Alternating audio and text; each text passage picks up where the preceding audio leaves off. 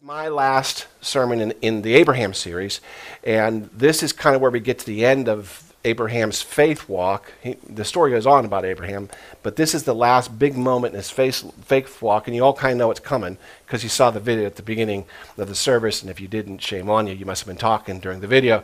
But uh, we, we, we know what's coming here, but I want to actually talk about it as perfected faith the finished, perfected faith of Abraham. Because we've walked with him. Abraham's our, our vision of what faith is. He's our paradigm. He's, he's our model. And we've walked with him this whole time. And now we get to the end of this moment, which is really where his faith just is perfected. And there's a scripture in Hebrews. The Hebrews writers puts it this way Therefore, since we're surrounded by so great a cloud of witnesses, let us lay aside every weight and the sin which so easily ensnares us and let us run the race that is set before us with endurance, looking always unto Jesus, the author and finisher of our faith. I love the way the, this is the New King James Version. The King James puts it the author and the finisher of our faith. It's also sometimes said the completer or sometimes called the perfecter of our faith. But I love the author and finisher. It's just, I don't know, I've always liked that phrase.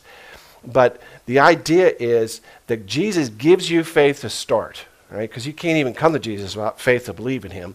But he doesn't stop there. He's continually working on your faith and trying to get you to a point where it's finished, when your faith is strong enough to accomplish everything you need to have accomplished in a Christian life.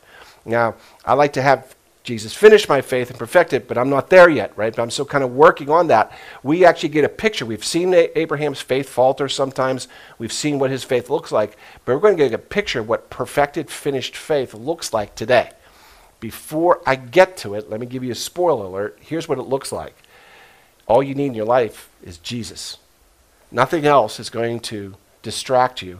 Nothing else is going to pull you away. Perfect faith is Jesus and nothing but Jesus. Uh, is just Jesus enough for you? C.S. Lewis put it this way. I always like C.S. Lewis because he has a way of quoting things perfectly. Uh, here's what he says He says, He who has God and everything else has no more than he who has God only. That's uh, quite a mouthful, but digest that for a second, and I want you to understand what he's saying. I, I think he's right, but do you believe this? Do, could you say that faith in God alone, you know, my belief in having God or Jesus alone, is the same as having Jesus plus anything or plus everything? See, that's a hard, actually, very, very hard teaching that C.S. Lewis is throwing out. He has that one line in his book, and sometimes you have to read C.S. Lewis in pieces because sometimes he gives these lines like that's a hard line. That's a hard teaching. I'm not sure I do believe it. I want to believe it. I want to be that person, I'm not sure that I am, though. Now, I'm not saying that I need the world, right? I mean, I've, I've gr- grown up in the church and I know the answer to which would you rather have, all the world but Jesus? Oh, I'll take Jesus over all the world, right? I, I grew up in the church and I know the answer to that. Plus, I've lived a life. I know the answer to that. So if you're going to say, well, who'd you rather be? You know, which life would you rather have, your life or, or somebody else's life who seems to have everything? I know the answer to that question. I'll take Jesus. I'd rather have salvation than jets and all this kind of stuff. Uh, and I'm assuming, I don't know, I'm assuming he wasn't saved. Uh, I'm, I want to.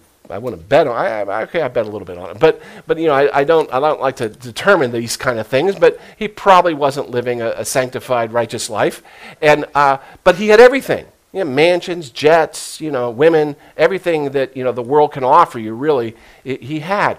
I I'd rather have Jesus. I can honestly say, given all that, I'd rather have Jesus. So, given the choice between the world and Jesus, I know the answer is Jesus. But that's not what C.S. Lewis says. He says a man who has Jesus only has the same amount as a man who has Jesus plus everything. And I don't know, because I can say, yeah, I don't want to be this guy, but what about this guy? Uh, so, just so for those of you who don't know who this is, this is Stephen Furtick. He's the pastor of Elevation Church, one of the largest churches in the country. This man's saved. I really believe that. I mean, again, I, I don't know what's inside anybody's heart, but I, I've heard him preach. I, I believe he's saved. I really do. I believe he's saved. I believe he's going to heaven. So he's got salvation. Plus, he has the largest church in America. Plus, this is a screenshot from his church. I just got to show you guys because you probably can't make it out. This is a water slide leading down into a baptismal. Now, come on. That's cool. I mean, it's okay that we do ours inside of a pool, but we don't have a water slide going down. You guys all want to go get baptized again now, don't you? I mean, I have people lining up and buying tickets to get baptized.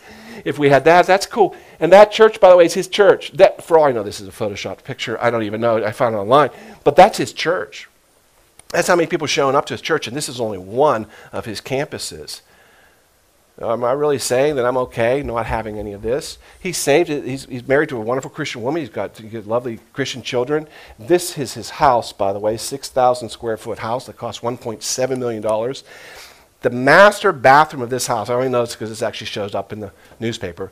The master bathroom of this house is as big as the first floor of my house. All right. So he's got Jesus plus all this. Am I really saying that's okay? I'm all right. I don't need Jesus plus all that. I'm okay with just Jesus. Just give me Jesus. I'm okay with that. Because that's what C.S. Lewis is saying.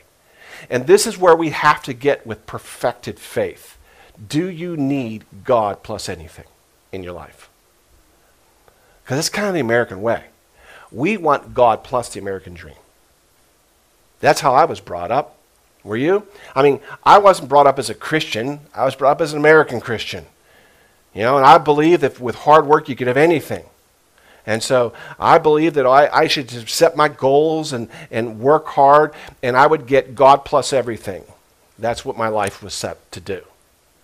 And C.S. Lewis is saying, no, actually, God plus anything else doesn't matter. Because Jesus is everything. If you're holding everything in your hand, nothing else matters, right? How can you put anything else there? Jesus is everything. That's what C.S. Lewis is saying. And that's what Abraham's faith looks like when it's perfected. So here's the story. I'm going to read this because sometimes I get asked these questions. What translation was that? I usually go with NASB, which is what we have in the seats. But I'm going to read this out of the New International Revised Version, Reader's Version. Uh, it just reads a little better. So here, here it comes. So sometime later, God tested Abraham. He said to him, Abraham, here I am, Abraham replied. And God said, Take your son, your only son, he is the one you love. Take Isaac. Go to the place called Moriah and give me your son, give your son to me there as a burnt offering. Sacrifice him on the mountain, I will show you. Now, God is being very specific about what he's asking for here. He's very specific about which son. Abraham actually has two sons at this point in his life. He has one from the slave girl or the, the servant Hagar, whom he married and had a wife with, but that, that son wasn't the one God promised. Then he has Isaac, the one that he loves, the one that comes from the woman he loves, that he just got a couple years ago. He's saying, That's the one I want you to take. And this isn't a baby dedication. We're going to sprinkle some water on his head. This is the real deal. Burnt offering. This is the real deal. So it, the first thing it says is sometime later God came and tested him. Now, why does God test us? We've discussed this before. God does not give a test the way the world gives a test. The world gives a test so you can prove what you've learned to them and they know what you know. Usually to get some kind of certification. Usually that's why you're getting a test. If, if you ever listen or pay attention to the graduation ceremonies, this is always part of it.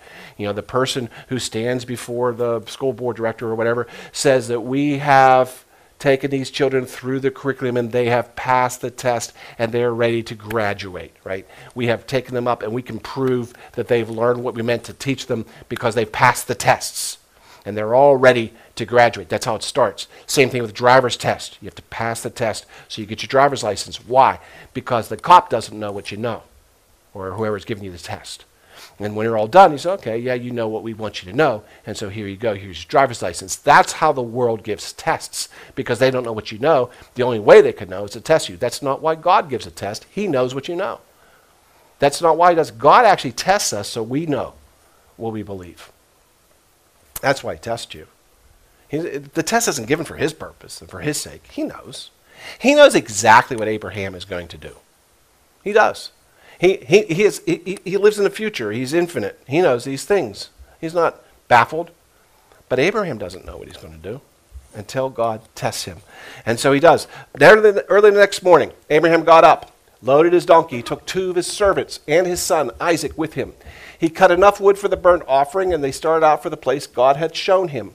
On the third day, it took a long time to get there, Abraham saw the place a long way off. And he said to his servant, Stay here with the donkey, and I and the boy will go over there and worship, and then we'll come back to you. Well, actually, Isaac's not coming back, but he doesn't tell anybody that. He's told nobody. He certainly did not tell his wife, who would have never let him go th- through this crazy idea, right? And so, I and the boy will go over and we'll worship, we'll come back. Abraham had his son Isaac carry the wood for the burnt offering, and he himself carried the fire and the knife.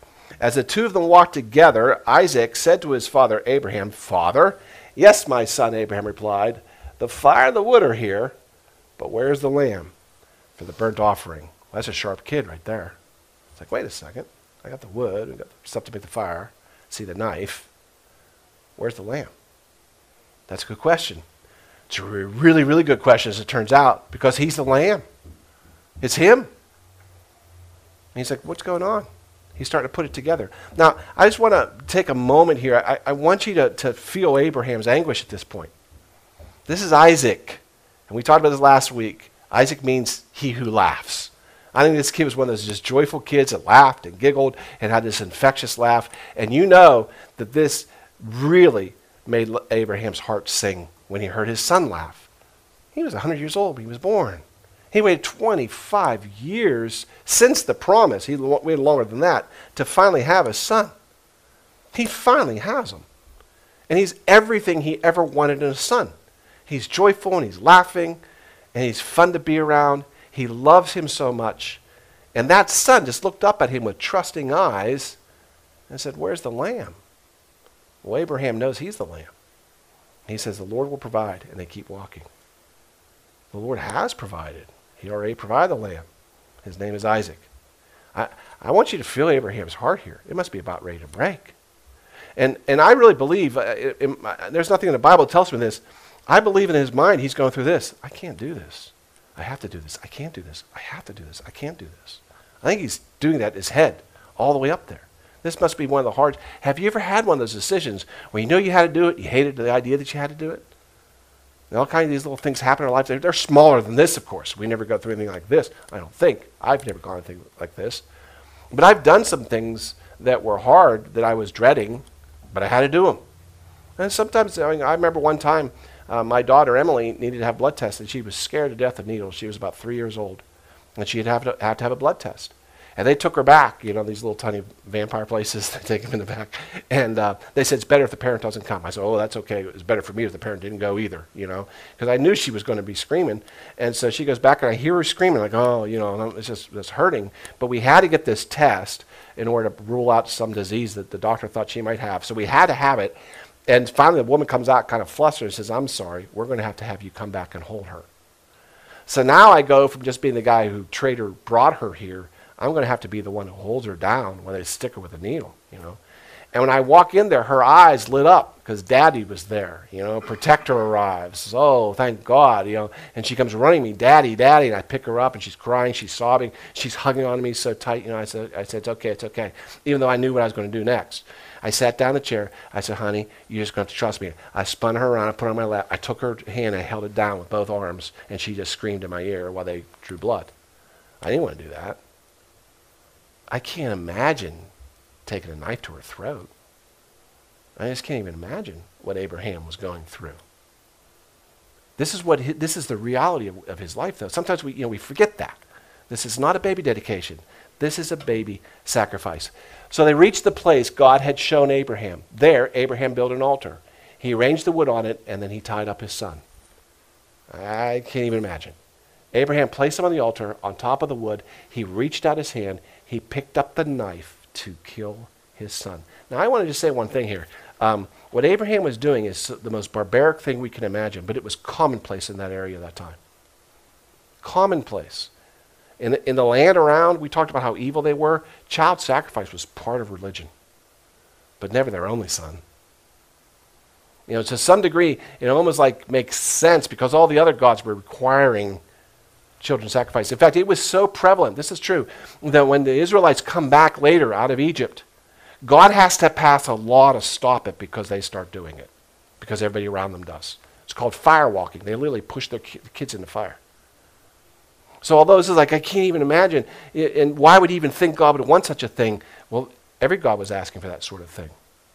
But he still has to do it with his only son? Really? Can you do that? I, I don't know. And as his knife's up in the air, the angel of the Lord calls out to him from heaven. Now, when the Bible uses this phraseology, angel of the Lord, it's a capital L. Most theologians and scholars believe this is literally Jesus Christ. And I think when we hear what he, he's about to say, I think Jesus literally is the angel here. He says, Abraham, Abraham. And Abraham replies, I am here. Do not lay a hand on the boy, says the angel. Do not harm him. Now I know. So that's why I believe this is Jesus. Now I know that you would do anything for God. You have not held back for him, your son, your only son. But he waited till the knife was in the air. Why? You know, this is something always kind of kind of haunted me a little bit when I even when I was a kid. If God knew Abraham's heart, why would he let him take it this far? Come on. He's already made a three day journey. Can we just call that good enough? I mean, really, you know his heart. You know what he's going to do. Can we just take him three days out in the wilderness and tell him that's okay? Abraham, psych. I wasn't going to make you do that. I know what's in your heart. He knows Abraham's heart, right? Why is he making him actually pick up the knife? This man's 100 years old. Can his heart even take it? But see, part of the problem is that we have somehow in America separated faith, faith and works. And in fact, we consider works bad. You know, you know that's like a bad four-letter word in our in our world. And I don't mean work. Works somehow becomes a four-letter word because it's like uh, works are bad. You know, that's all works. When I when I, someone asked me about tithing, oh, tithing's works. Really? I, just, everything's works. Anything that works is bad. All you need is faith and nothing but faith. That's probably how some people here got started in the faith. And I don't know if you've ever been to these services. Maybe you haven't. Great. If you haven't, great. But I was raised in the church and I was in a lot of these services where the preacher preaches his, you know, hellfire and brimstone kind of sermon and got the crowd emotionally moving. And then it all ends up the organ starts playing softly in the background. And the preacher says this Okay, I want everybody to close their eyes and bow their heads. And with every eye closed and every head bowed, if you think God wants you to become a Christian today, just lift up your hand.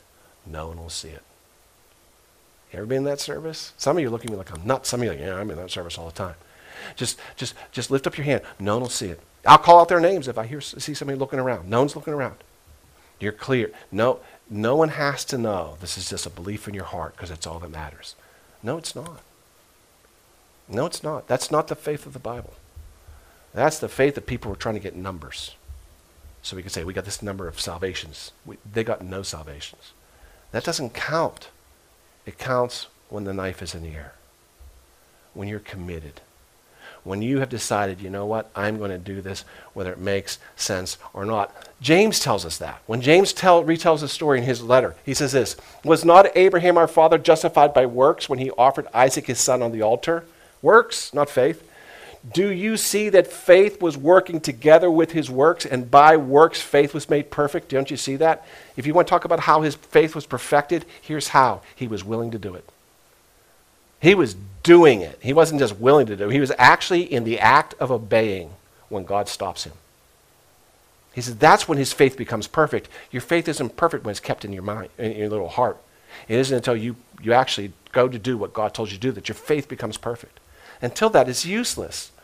Abraham believed God it was counted him as righteousness. He was called the friend of God. You see then that a man is justified by works and not by faith alone. He goes on to say, faith without works is dead. This is the faith of the Bible. This is the faith of Abraham. This is what it looks like when you're looking at perfected faith. Listen, we've been on this for 13 weeks. If there is one thing that Abraham's life should show us over and over again, it's that real faith is belief in action. What you hold in your heart doesn't matter to anything. You think it, you feel it, doesn't matter. What do you do? What do you do? In this case, Abraham is being required to do something that none of us have ever been required to do. God's going to do it. But we've never been required to do this. Why? Why does God require Abraham to sacrifice his only son? Why would he do such a thing? I'll tell you why. Because it was one thing he loved most in life on earth. That's why. Because he loved Isaac more than anything. And what God's saying is, do you love him more than me? If you want to know what perfected faith looks like, it's when nothing stands between your heart and the heart of God. You know, every day I say this, every morning or every evening, whenever we get ready to do the service, there's always a prayer I pray, and what I always say bring us heart to heart with a living God. God wants to go heart to heart with nothing between it. What's between your heart and the heart of God? See, our problem is that a lot of times we think, um, well, we shouldn't have bad things between our heart and the heart of God. That addiction in our life has to go. This sin, whatever that sin is, and whatever it is, lust, pornography, anger, whatever your favorite sin is, that needs to go. We know that, right? What God is saying through Abraham here is it's more than that. And we know that because Jesus says this. If you remember in, in uh, the Gospels, this rich young ruler comes up to Jesus you know, the famous story of the rich young ruler. And we call him rich young ruler, but that would mean probably that he was a Sadducee, well positioned in the temple, and he probably sat on the Sanhedrin, which would have been their kind of trial, you know, their, their, their jury or whatever that, that decided things. So he wasn't just a guy, he was a guy with considerable religious and political power. That's why he's called a rich young ruler. Okay, so he comes up as Jesus starts on his way. A man runs up says, Good teacher, what must I do to receive eternal life? This is amazing. This guy is a who's who of the religious world in Jesus' day. This would be like some teacher, some, you know, going by, and I don't know, pick your favorite uh, that you kind of keep a little bit on a pedestal preacher, not me, of course, somebody like Billy Graham or somebody, Billy Graham or, or Stephen Furtick or, or Charles Stanley or somebody, running up to another teacher and saying, What must I do to be saved? That's what this is. He's like supposed to know this. He judges other people who don't know it. And he's coming to Jesus saying, I think you know the answer and I know I don't. What do I have to do to be saved? And what has Jesus said? You call me good. Well, there's no one good but God. See, he's establishing right now, you're not just coming to me because I'm a good teacher. You're coming to me because you think I'm God and I can give you the answer. He wants to establish that first because he's about to give him a hard answer, and he wants to know it's not coming from a good guy, it's coming from God. And if, if first he tries to give him an out. Well, you know the commandments. And I like how Jesus doesn't even give them all. He just kind of rips through a few of them. You know, uh, don't murder, don't commit adultery, don't steal, don't be a false witness, don't cheat, and honor your father and your mother. That's not even all of them, you know, just throws them out. You know the, you know the commandments. He says, Teacher, I've done all those since I was a little boy. I do know those commandments. Do you think I'd be in the position I am if I didn't keep those commandments? I do them. I've done them forever. Now, watch this next sentence. Jesus looked at him and loved him. Jesus really takes a moment to pause and look at him, and he really feels a love for this man because he's trying. This isn't just some flip question that he's trying to trap him. Jesus looks at him and says, This is the heart of a man who really wants to know the answer. And I don't think Jesus wants to give it to him. But he does. He says, Okay, you're right. You're missing one thing. Because this guy knew all the teaching of all the rabbis, of all the, it wasn't enough. There's something missing. There's something else. He goes, You're right. There's one thing you're missing. Go and sell everything you have, give the money to those who are poor, and you have treasure in heaven, and you can come and follow me. And the man's face falls, and he went away sad because he was very rich. Do you know why Jesus pointed to the wealth? Because it's the one thing he loved most in life. It's not that Jesus is against wealth any more than God was against Isaac. Jesus is doing the same thing here in Mark that God's doing with Abraham. What do you love more than me?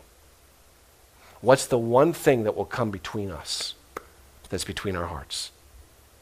He said, You can do all the rules in the world. As long as you love money more than me, it's not going to be any good. And he tells us that later too. He says, Look, you can't serve two masters. Either you're going to hate the one and love the other, or you're going to be loyal to one, despise the other. You cannot serve God and mammon. I know some translations say the wealth there, but it's not what Jesus said. Jesus said mammon. Mammon was the God of the world. You can't look at anything else over there and serve me in that. It's the same message that God was testing Abraham with. What's between you and me?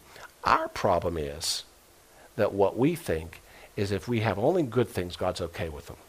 In fact, we all have this list in our minds of what's good and what's bad. And where you are on the list determines what's below you and above you. But everybody has that list. You have to understand everybody has a list. Everybody does. You can go to a prison and there's people locked up for murder and they have a list. You know how I know that? Because if a child molester gets put in a prison with them, they try to kill him.